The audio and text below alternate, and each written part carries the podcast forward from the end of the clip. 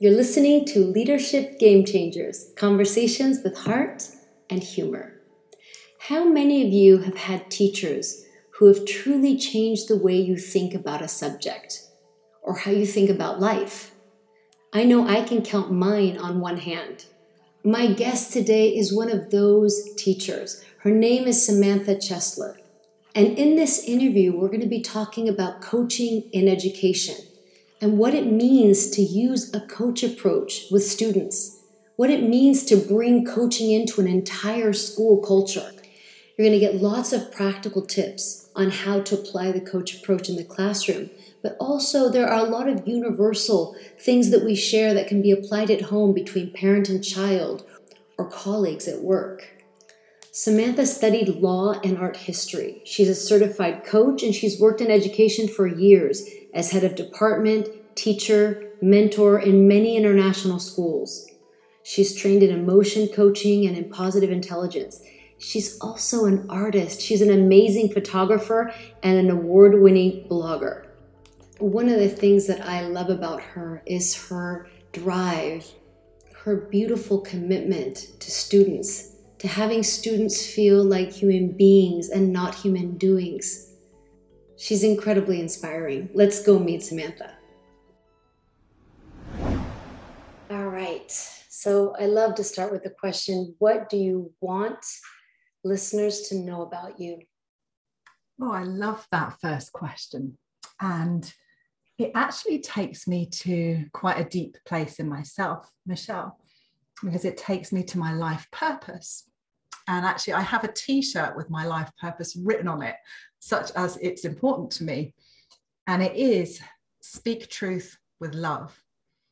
And um, what I notice about myself is that every time I communicate my truth from a place of love, I feel so in alignment with myself and it only has a positive ripple effect on my interactions and on people around me so i guess i want listeners to know, for them to know that about me yeah yeah so we talked about having kind of the main topic today be around authenticity yeah and it's very connected with what you just shared can you you tell me more about what it means to you to be authentic in life mm what I want to firstly share on that is a moment or a period of time when I wasn't authentic. Um, I was working in a place where I felt like I had to kind of keep under the radar, behave a certain way. Um, and I gradually began to withdraw and I wasn't showing up as me.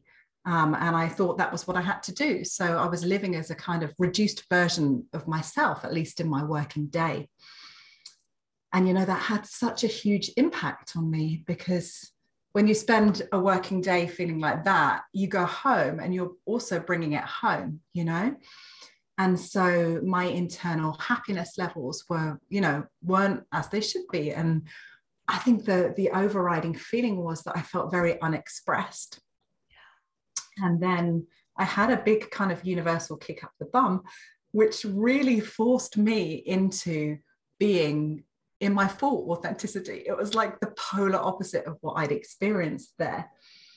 And the difference was just so huge.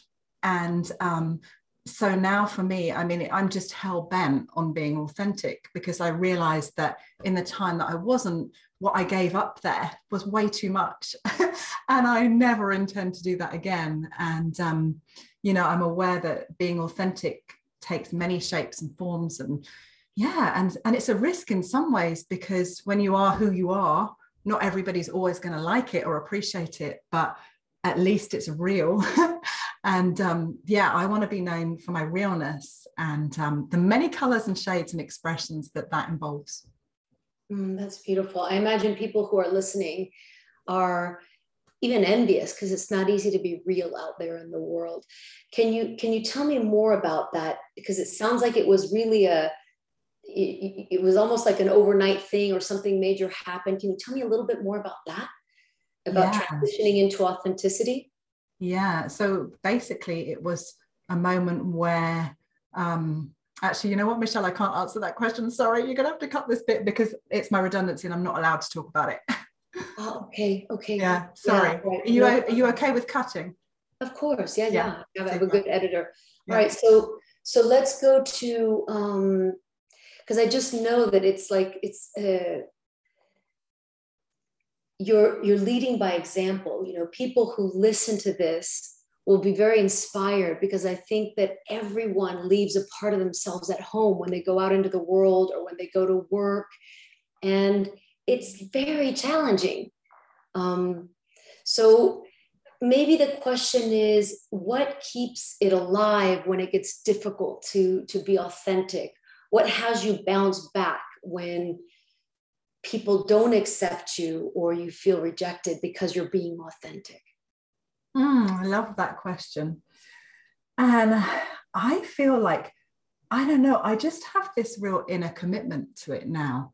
So I'm prepared to take the fact that sometimes it can feel really uncomfortable and you know that there are going to be a variety of different responses and reactions to it and yet you know i believe that we're put on this earth to fulfill our souls and to actually fully radiate our essence.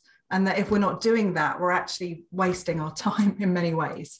So i guess it's the the deep knowingness in me that um, my essence is why i'm here. And so the more i allow that the more i uncover it the more i radiate it um, the more i'm being true to my reason for being on this earth. And you know there's no bigger commitment than that out there for me. Um, so it's something that i'm just not prepared to compromise on. Um, even though you know i still have to check in with myself about it because of course authenticity is a big word.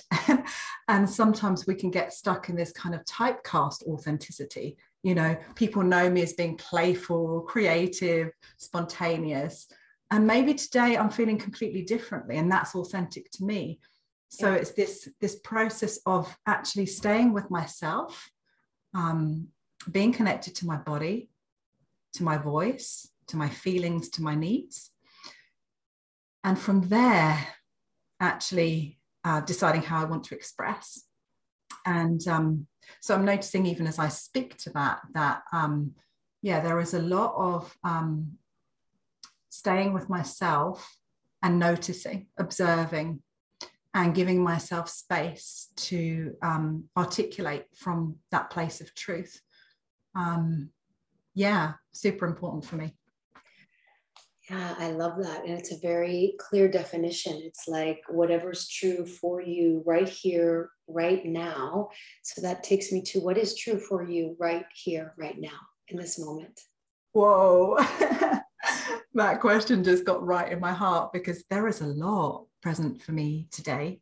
Um, I'm a real kind of mix this morning. Today would have been my dad's uh, 74th birthday. And my dad was my hero. No doubt I'll tell you some more about him later on in the podcast. So there are feelings of missing and grief and gratitude and deep love. Yeah, quite intense feelings there of that. Um, I'm also feeling a bit hot, you know, summery here and and uh, starting to to get hot. Um, I'm about to have an important meeting today, um, which is bringing up some questions and, and curiosities in me. And so I'm present to that. And I'm really loving being here with you in this space. And I'm very grateful to have this conversation because you're somebody that I trust a lot. And I really appreciate interacting with you. So there's also gratitude for that with me right now and a whole lot of other things. But I mean, I could talk for an hour on that. So we'll stop there.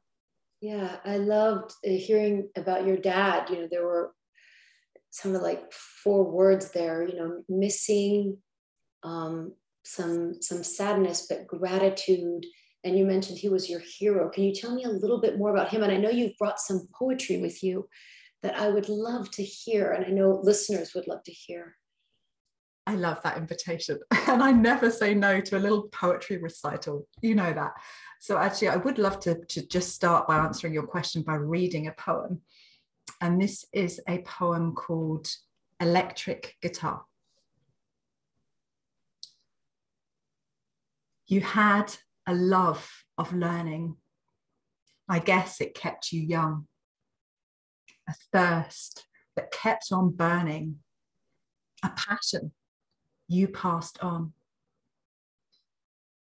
No cynicism in you, no tired, tested looks.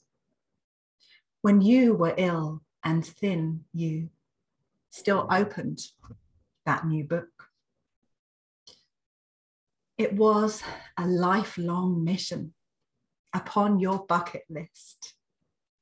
When you were in remission, no way this chance you'd miss. You sounded animated, a kid with a new toy. Not fair, your time was fated, but you played on with joy when I returned that morning, the shock was hard to take. I wish I'd had some warning. You looked like you might break. The skeleton, so hollow. I broke before your eyes. But you still strummed and followed those happy notes with pride. It hurt to see your suffering. You made me sing along, could hardly stop from blubbering. But your thin hands played on. A shiny red electric, a 60s sounding twang. To hell with all the skeptics. You strummed away. I sang. In me, you have awoken the will to see things through. Your body, it was broken, but how your spirit flew.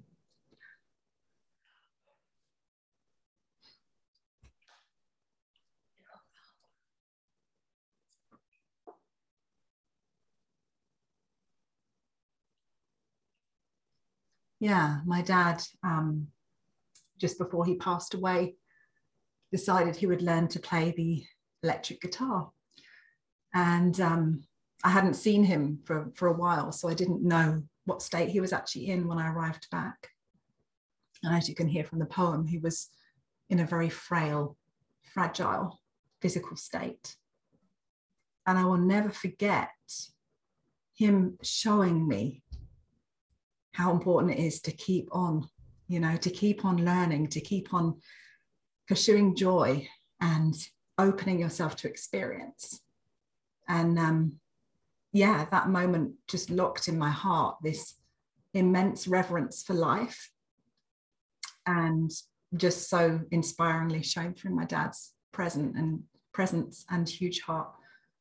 So yeah, that's so, so beautiful. I mean, I'm deeply moved in a little bit. Uh, without words right now i i think you know what's present for me is what how lucky you are and were to have a father like that and how i do see because i know you how he lives on in you all of the things that you have that are des- described in that poem. And thank you. Yeah. definitely uh, his what is it his your your father's daughter yeah. Yeah I, I, like to think that um, his message lives on through me. And um, i think it was his humility above all that was so moving to me. He was such an altruistic being and um, he would light up a room you know and he wasn't loud at all. And he was a man that would be he was very in touch with his feelings you know very uh, comfortable in the realm of expressing himself emotionally and um, it's a wonderful gift to have a father, a male figure that is so emotionally literate and um, at ease to communicate in that way. So I, yeah, I'm just again the word grateful is coming up a lot today, but I really am eternally grateful for what um, he showed me and modeled to me, um, and and it was consistently so. You know, I think sometimes we can glorify retrospectively um, and yet, in the case of my father, that's how he lived his life. That's how he was. Um, and of course, you know, in any family, there's ups and downs, and you know, not everything was perfect, but I had a really one off gem of a father. Absolutely. Yeah. Absolutely. Um, yeah, it's like there's a there's a part of me kind of self-managing my impulse to say, you know, my father was like the exact opposite. And there's I'm listening to you thinking, what a gift, what a gift. Yeah. Um, so he was incredibly creative, learning to play the guitar, you know, yeah. when he was already unwell. Tell me about your creativity and because mm. it sounds like that's something else that got passed on.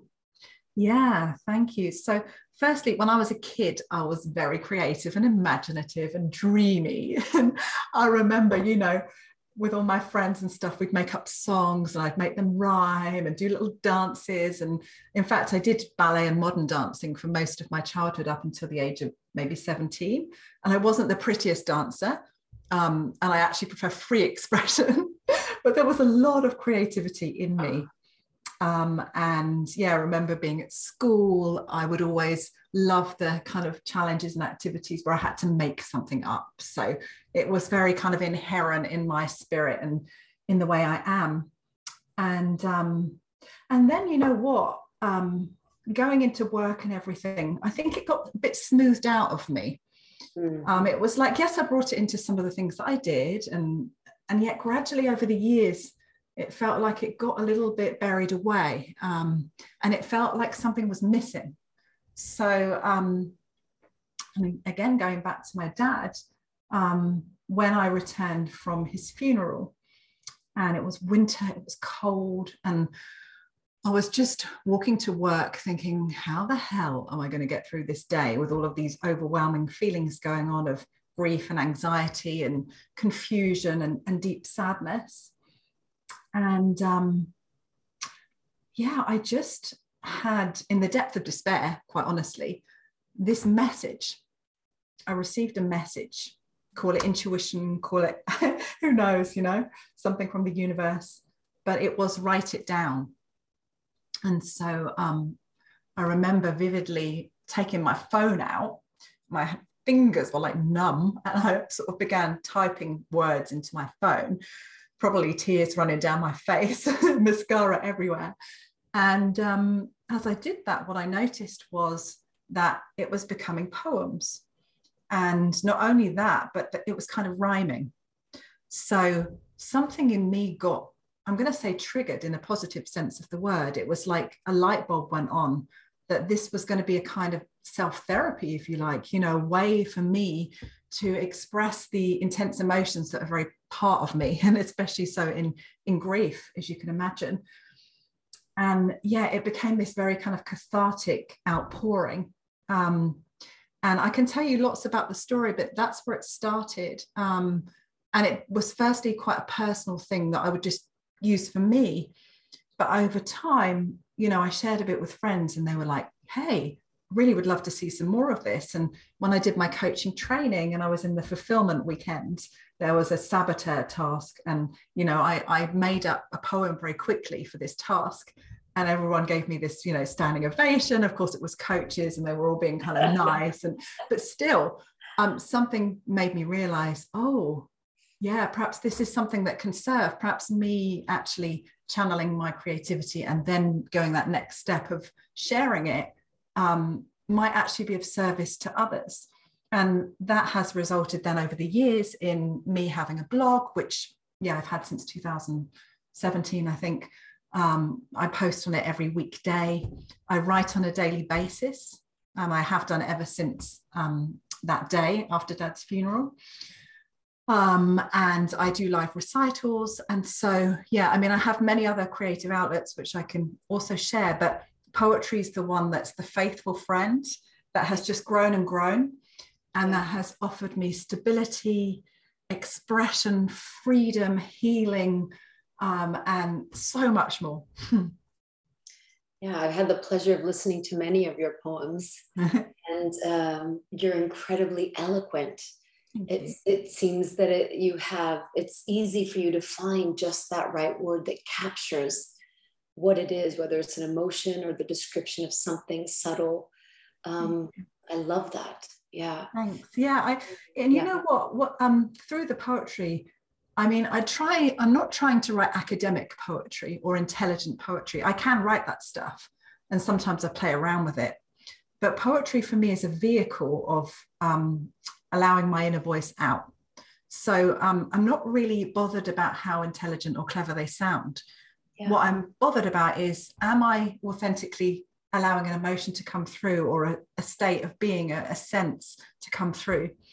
And when I'm honoring that, it feels like a delightful process. So that's where I'm coming from. And, you know, over the years, people are saying, but you should write a book, you should get published. And I'm actually now doing that. Um, but it's taken me years and maybe, and primarily because I've never been focused on getting accolades for it. Um, what for me, it's like a, it's almost like a transmission. What I care about is I feel it, I write it, and now I share it and I articulate it, and it has some sort of impact. For me that's the process. Yeah, yeah. It's great. It's like first it's for me and then it's for others. Yeah. And you know if they want it's yeah. their choice. Yeah, yeah yeah. exactly. So tell me a little bit more about the book. Yeah. So i am currently writing a book and it's called the wild feminine spirit and it's a collection of poetry that expresses passion and freedom and so much more I'm really excited even actually beginning to share this and the delicious part of this is that I haven't done any of this kind of internal deadline stuff. You know, I haven't said to people, it's coming out by this date. and I, I'm just really enjoying creating it, putting it together, and um, the process of it again, you know, sitting here and going through my poetry. I have thousands and, and feeling into what feels right for this particular first book. And you know writing the little intro and um, that whole kind of selection process. Um, yeah i'm having a lot of joy in that. And i know and trust that when the right time comes i will you know publish that book and it could be soon.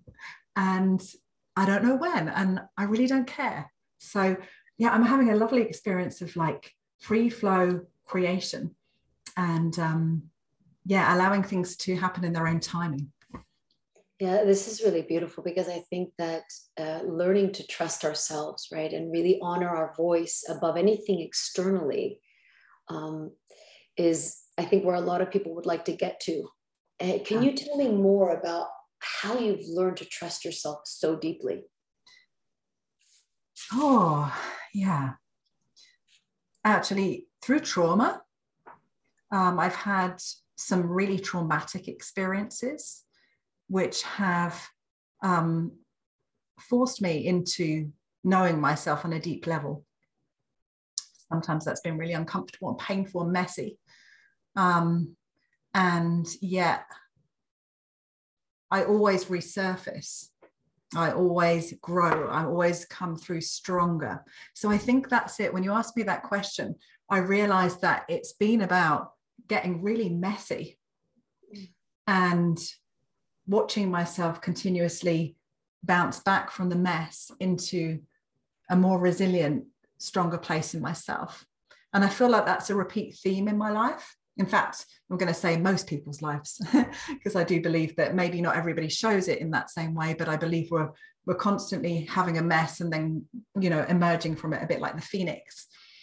Um, yeah and in my case because i am quite a dramatic person i guess and you know sensitive emotional character that shows you know and i've learned that that's okay that it shows and that sometimes when that shows that gives other people permission to allow their mess to come through and be with it and actually then shape it into something that um, becomes actually some kind of um, tool in their lives and, and growth point.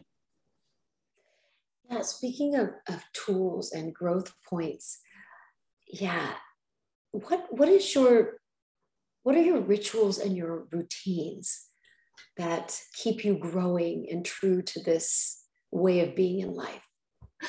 It's funny because um, you know I'm a, a, crazy creative, and yet um, my I, I'm very routined, and people don't always expect that of me at all. So, for example, maybe I can tell you a little bit about my morning because it really sets me up for the day. So on an average morning, I get up at six.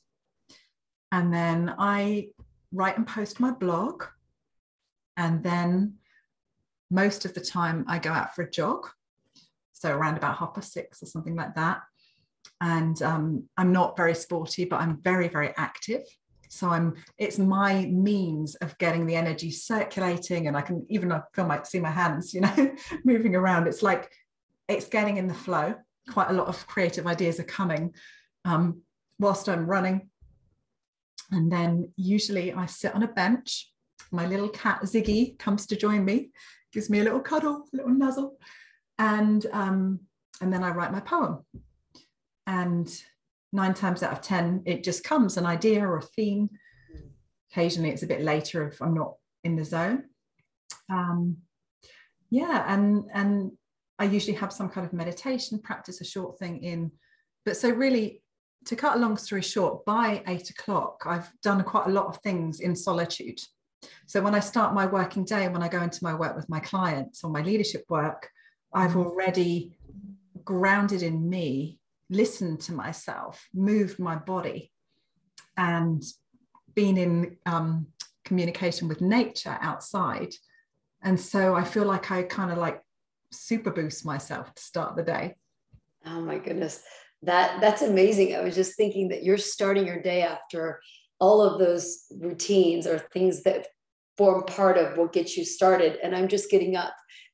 I, I have my Pilates class at eight o'clock, and I my alarm clock literally goes off 10 minutes before that, and I race there, you know, putting my shoes on on the way that's that's so uh, admirable. I think that's quite early. You said you you start at did you say at five thirty?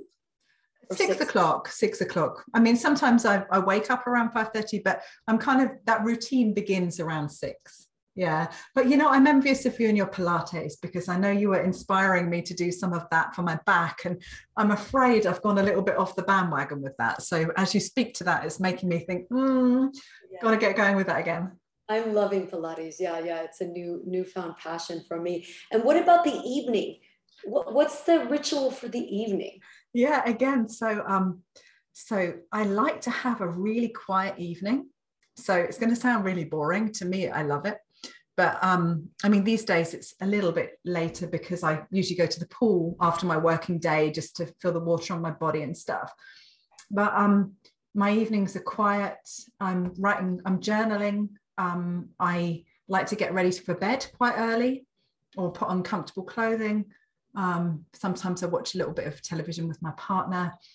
Um, but I'm really winding down from seven, something like that. Mm-hmm. Um, and I like to go to bed around half nine. that's that's not ideal time, you know, because it allows then for the morning routine to be as it is.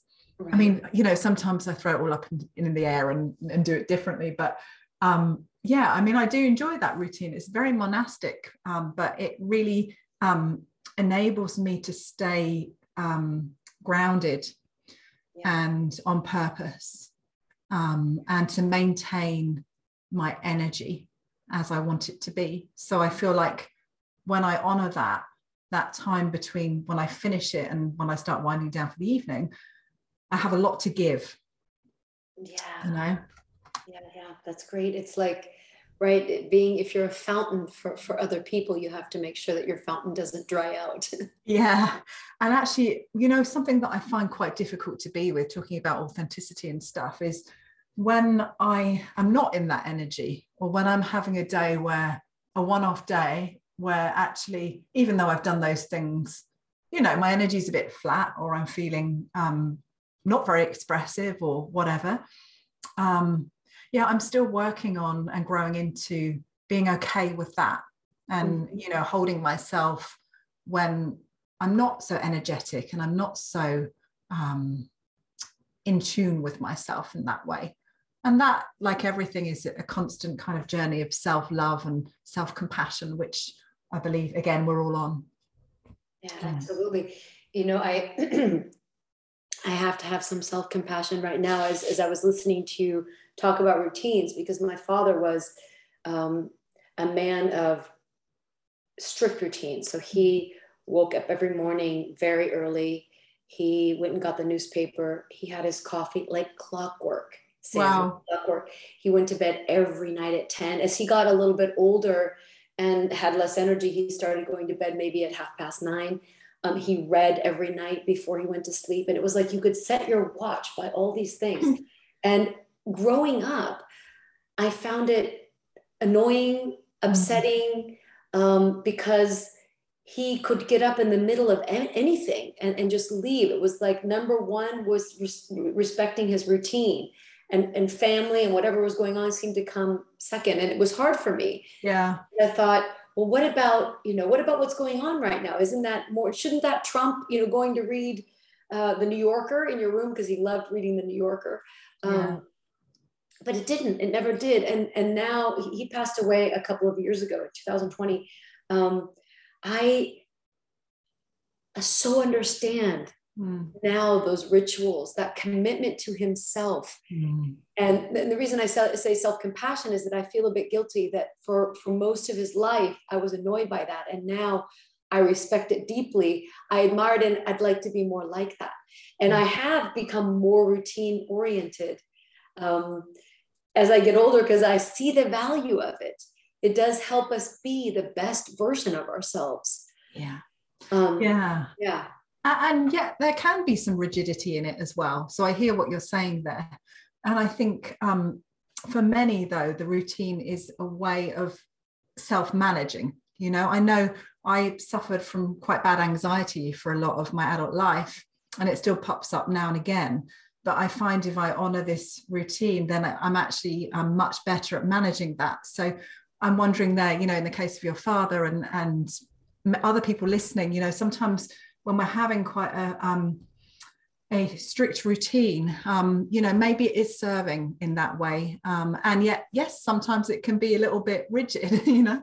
Yeah yeah no hindsight i know that it helped him manage i think he was slightly depressed a lot of his life. Yeah. And i think getting up with the sun having his coffee reading the paper those things um, somehow brought a sense of stability and, and fulfillment in a life that I think for him in many moments felt gray. Yeah. And and so yes, I do understand it. It's just as yeah. a child, it was very I, difficult. I get that. and it also reminds me a little bit of um, being on Tantra retreat a couple of weeks ago. And the theme that was coming up a lot was radical discontinuity. So there we were being forced regularly or invited, let's say, not forced, um, asked to change seats or work with someone different or do something the other way around. Because mm. there is also a lot of merit in actually not falling into autopilot and um, mixing up how we do things, and um, especially with the body, I think. So I, I see like a bit of both is probably what makes for a healthy mix. Um, you know what's what's coming up for me, Sam, is that two, two things. One, I love that you've touched on tantra because we can we can talk a little more about that. That's oh yeah, that we both feel passionate about, and um, yeah, also like the the.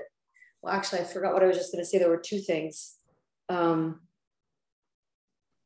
yeah, we can edit this part, but I sure. So yeah, I was yeah. saying about radical discontinuity. Oh yes, yes, because yeah. this is really this is really cool, and I probably didn't tell you about this before, but I had a podcast guest uh, named Dr. Beitman, Dr. Bernard Beitman, who has uh, spent the last I don't know maybe twenty years or fifteen years studying synchronicity and coincidences and serendipities mm-hmm. and um, and he's sort of networking you know with people all over the world studying this this is fascinating to me and he talked about how it's only when we get out of our comfort zone or we do something different um, that, or he said, most synchronicities happen outside the comfort zone when we break with the routine, when we do something different. Yeah. And I found that really interesting yeah. and surprising. Yeah. Yeah. I, and it intrigues me.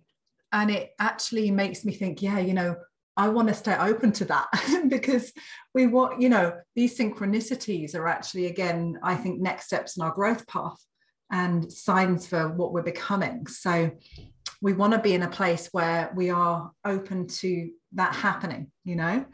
Yeah. Um, so yeah, that makes me also really curious when you share that.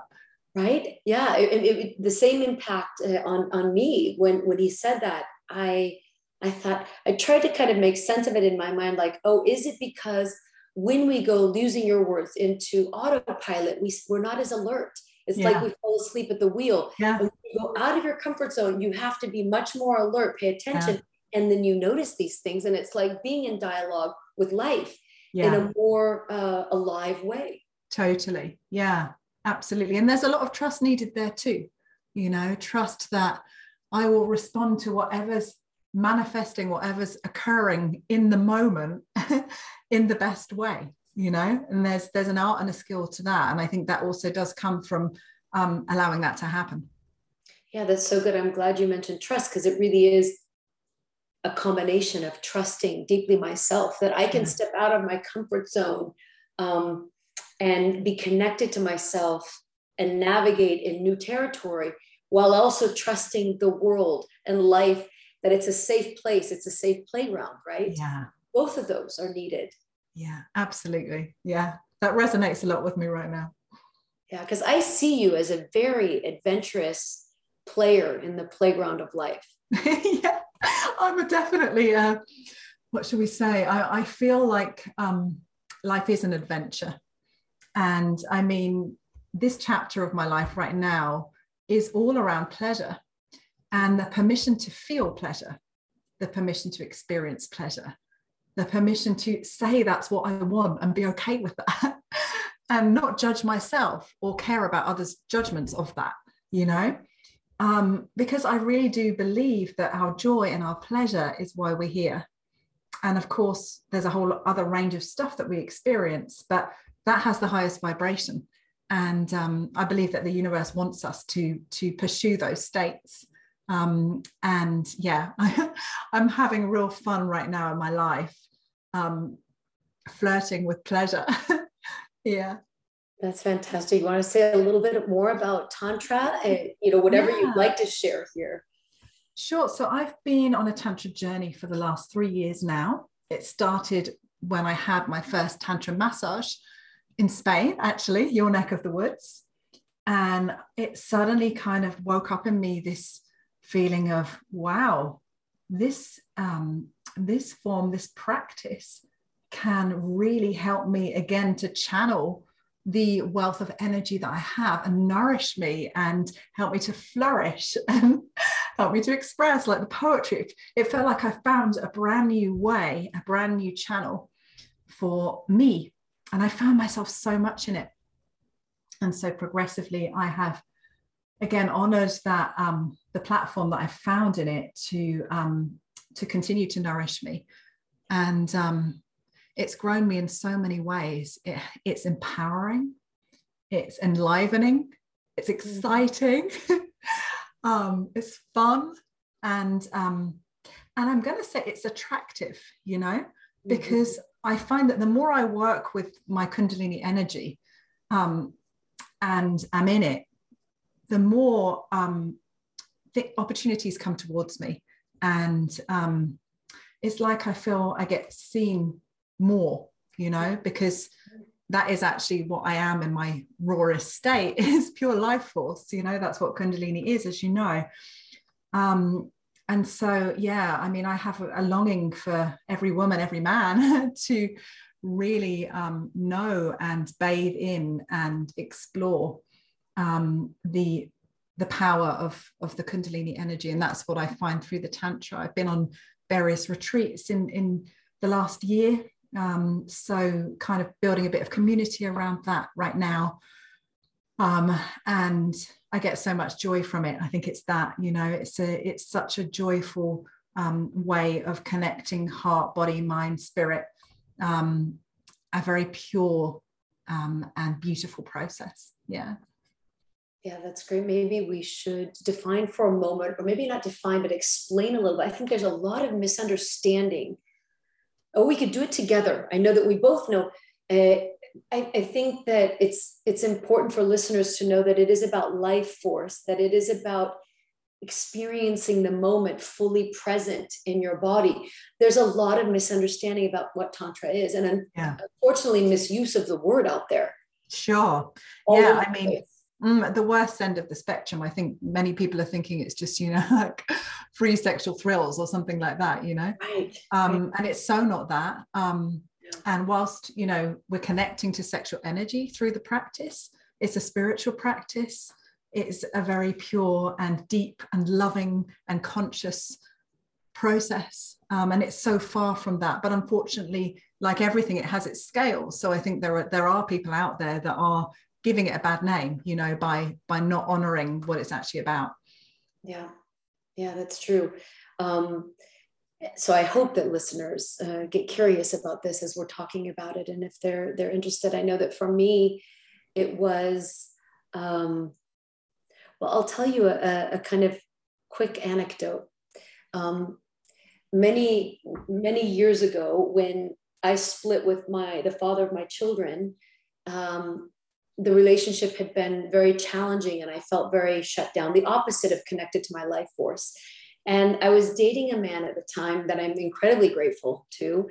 Um, and he asked me, this was up near the Alhambra in Granada. I don't know if you've ever been to Granada, but the near the Alhambra, there's a very old cemetery. And he asked me if I'd like to take a walk through the cemetery. And I said very clearly, no, thank you. That's not something I want to do at all. And having, I don't know if you know this about me, having lost a sister in a car accident when, when I was mm. very young, I never liked cemeteries because I always thought, you know, if you want to connect with someone, you do it in your heart. You don't have to go to a place. I never liked that. But I reluctantly said yes. And we walked around in this cemetery. And as I was walking around, we actually split and went separate ways. He went off looking. This was a beautiful cemetery with lots of you know, green, big, you know, plants and trees. It was something like a park.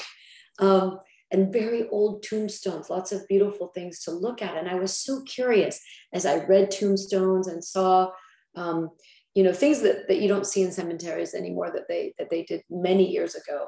Um, there was one that was like a, a stone coffin and it had a woman's uh, sculpted body on the top of it. And I felt like time stopped as I imagined who these people were. And at some point, it started to get dark. And I didn't know where my partner was. And I, and I, I started calling to him. And he said, Follow the sound of the fountain. And as I kind of found my way, it was like a little bit of a labyrinth. At some point, I saw him standing in front of the fountain. And he was a tantra part tantric partner. We we we had a, a, tantric relationship for like 10 years, but this was at the very beginning of it, Sam. yeah And I remember this moment and as I was walking towards him in front of this fountain. It was a symbolic moment because I realized that he was going to help bring me back Mm. to my life force. And I'll never forget it because it was it was like walking in a cemetery, being connected to having died to a part of myself in the past and walking towards something completely new. And he did, he brought me back to life through Tantra. He brought me back to my body. And at that point, before I, I met him, I had really let go of, um, I, I didn't even really enjoy sex at Mm. that point. And it was, it was something, what I discovered with him through Tantra was something I didn't even know was possible. Mm. Um, and of course, it was a spiritual practice and it was a sacred connection. But, but most of all, it was a coming back to and fully in to life. Wow, I got goosebumps you sharing that story, and especially what you're saying there around coming back to yourself. You know, it is a returning home. Yes. It is such a, a massive nod towards yourself, and it's a huge yes. You know, that's what I hear, and and we need to say yes to ourselves, to our bodies, to our experiences. You know, and have that affirming take place. And tantra is just such a profound way of doing that. Yeah. And I get also the gratitude around it because you know what I was aware of all those years with him discovering um, aliveness through the body uh, was that most women do not experience it. And maybe most most men as well, but I was especially connected to kind of the the sisterhood and thinking of women thinking wow most women leave you know leave this lifetime without ever experiencing fully experiencing what's possible Yeah. Oh, that makes me smile. And I, I feel, I actually feel really lucky because I, I definitely have a capacity to feel the extent of my pleasure physically. And Tantra has given me, you know, and yet another vehicle to, to feel that. um, and yeah I, I i want the same for everybody like we were saying before i want for everybody to know how much they can experience and how juicy that is you know joyful and and pure. That word keeps coming back because there's something very pure. For me it's like a pure white light that ripples through the body and exits in this most yeah playful of ways. Yeah that's beautiful. So so sam i know that we have to sort of slowly bring this to a close and i would love to use this moment to actually speak to your your dream going forward as a leader in the world because you just spoke about you. Yeah and i know maybe that catches you off guard but i can't help it because you just said i want that for everyone. What yeah. yeah how does your work in the world connect with what you want for people? Yeah so i'm as you know we've talked about a lot throughout this podcast. I'm all about authenticity self-expression rawness fullness and bringing all of our colors. And so in the female leadership programs that i run and co-design that's really a big part of the focus you know. It's um firstly connecting with women leaders that are wanting to have more expression wanting to come forward as more confident version of themselves and um, it starts with the getting to know yourself because we can get lost in our roles in the expectations in you know how we've always been and, and what we feel is expected of us. And so we have to sometimes go through this process of learning once again who we are learning what we like to wear how we like to speak what feels good in our bodies what um what, what, what our core values are what we're really about and um, as adults, we can lose the sense of that because we have so much duty and, and other stuff around our experience. And so through my work, it very much is a little bit like you explained with the Tantra, really. It's bringing people home to themselves because the more at home in self that we are, the more we're actually going to serve others and inspire them to do the same. So, yeah, it's a it's a getting to know yourself again process. It's a um, enjoying that, exploring it, being playful with it being creative with it and and getting out of the box you know? I'm all about inspiring women to get out of the box and show up as they are with all of the colors. No i love that. And there's such conviction because it's the journey that you're on. Yeah. You you've been there you've gone through it and and that's always very powerful to lead by example first right? To yeah. i mean I'm, I'm quite known for wearing crazy earrings and, and weird, colourful clothing. and I love that, you know. Sometimes when I'm walking through my Swiss village that I live in, I see a few looks. So it's not always feeling very comfortable, you know, to, to be out there like that. And because I'm sensitive and I also have a little bit of a shy side, you know, at times I'm like, really? I'm having this like inner dialogue. Am I really gonna gonna come out and get dressed like that? But it feels so right for me that um yeah i'm i'm trying to really just be with discomfort and still unapologetically claim who i am. And i'm often getting feedback from women that i interact with in, in the programs and, and also clients that um it frees them up you know they feel something gets unlocked in them as a result of our work together. There's a liberation that happens. Um, and that really makes my heart smile absolutely. You know these words they they resonate when i think of you. It's it's it's what i connect um, to unapologetic you know unlocking yeah. liberating. This this is you. This is what you're all about.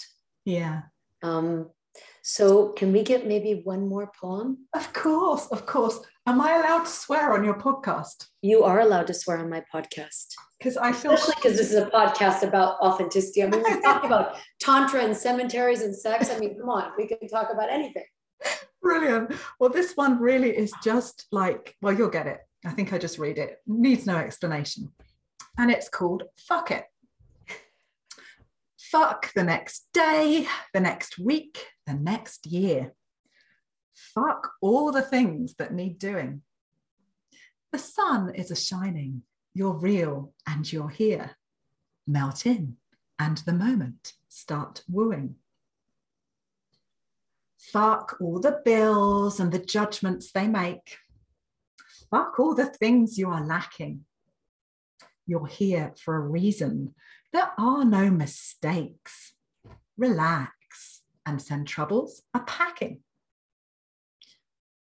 Fuck all the musts and the oughts and the shoulds. Fuck all the duties and limits. Life is the present. Stop knocking on wood. Nestle in to what's pure, not the gimmicks. Fuck all the mess and the pain and, and the tears. Fuck what you've been misconstruing. Let yourself sense all the joy that appears when you fuck all the things that need doing. I love it. Oh, I love it. This is awesome way to end. And and one thing I want to say before we close is that I really love that both of you, I mean, both of us spoke about our our fathers today. Yeah. It felt really good to honor them definitely. It really did. And i'm i'm really appreciative of this conversation and the spaciousness and the connectedness and everything that you're creating here. So thank you so much for letting me be part of um, all of this.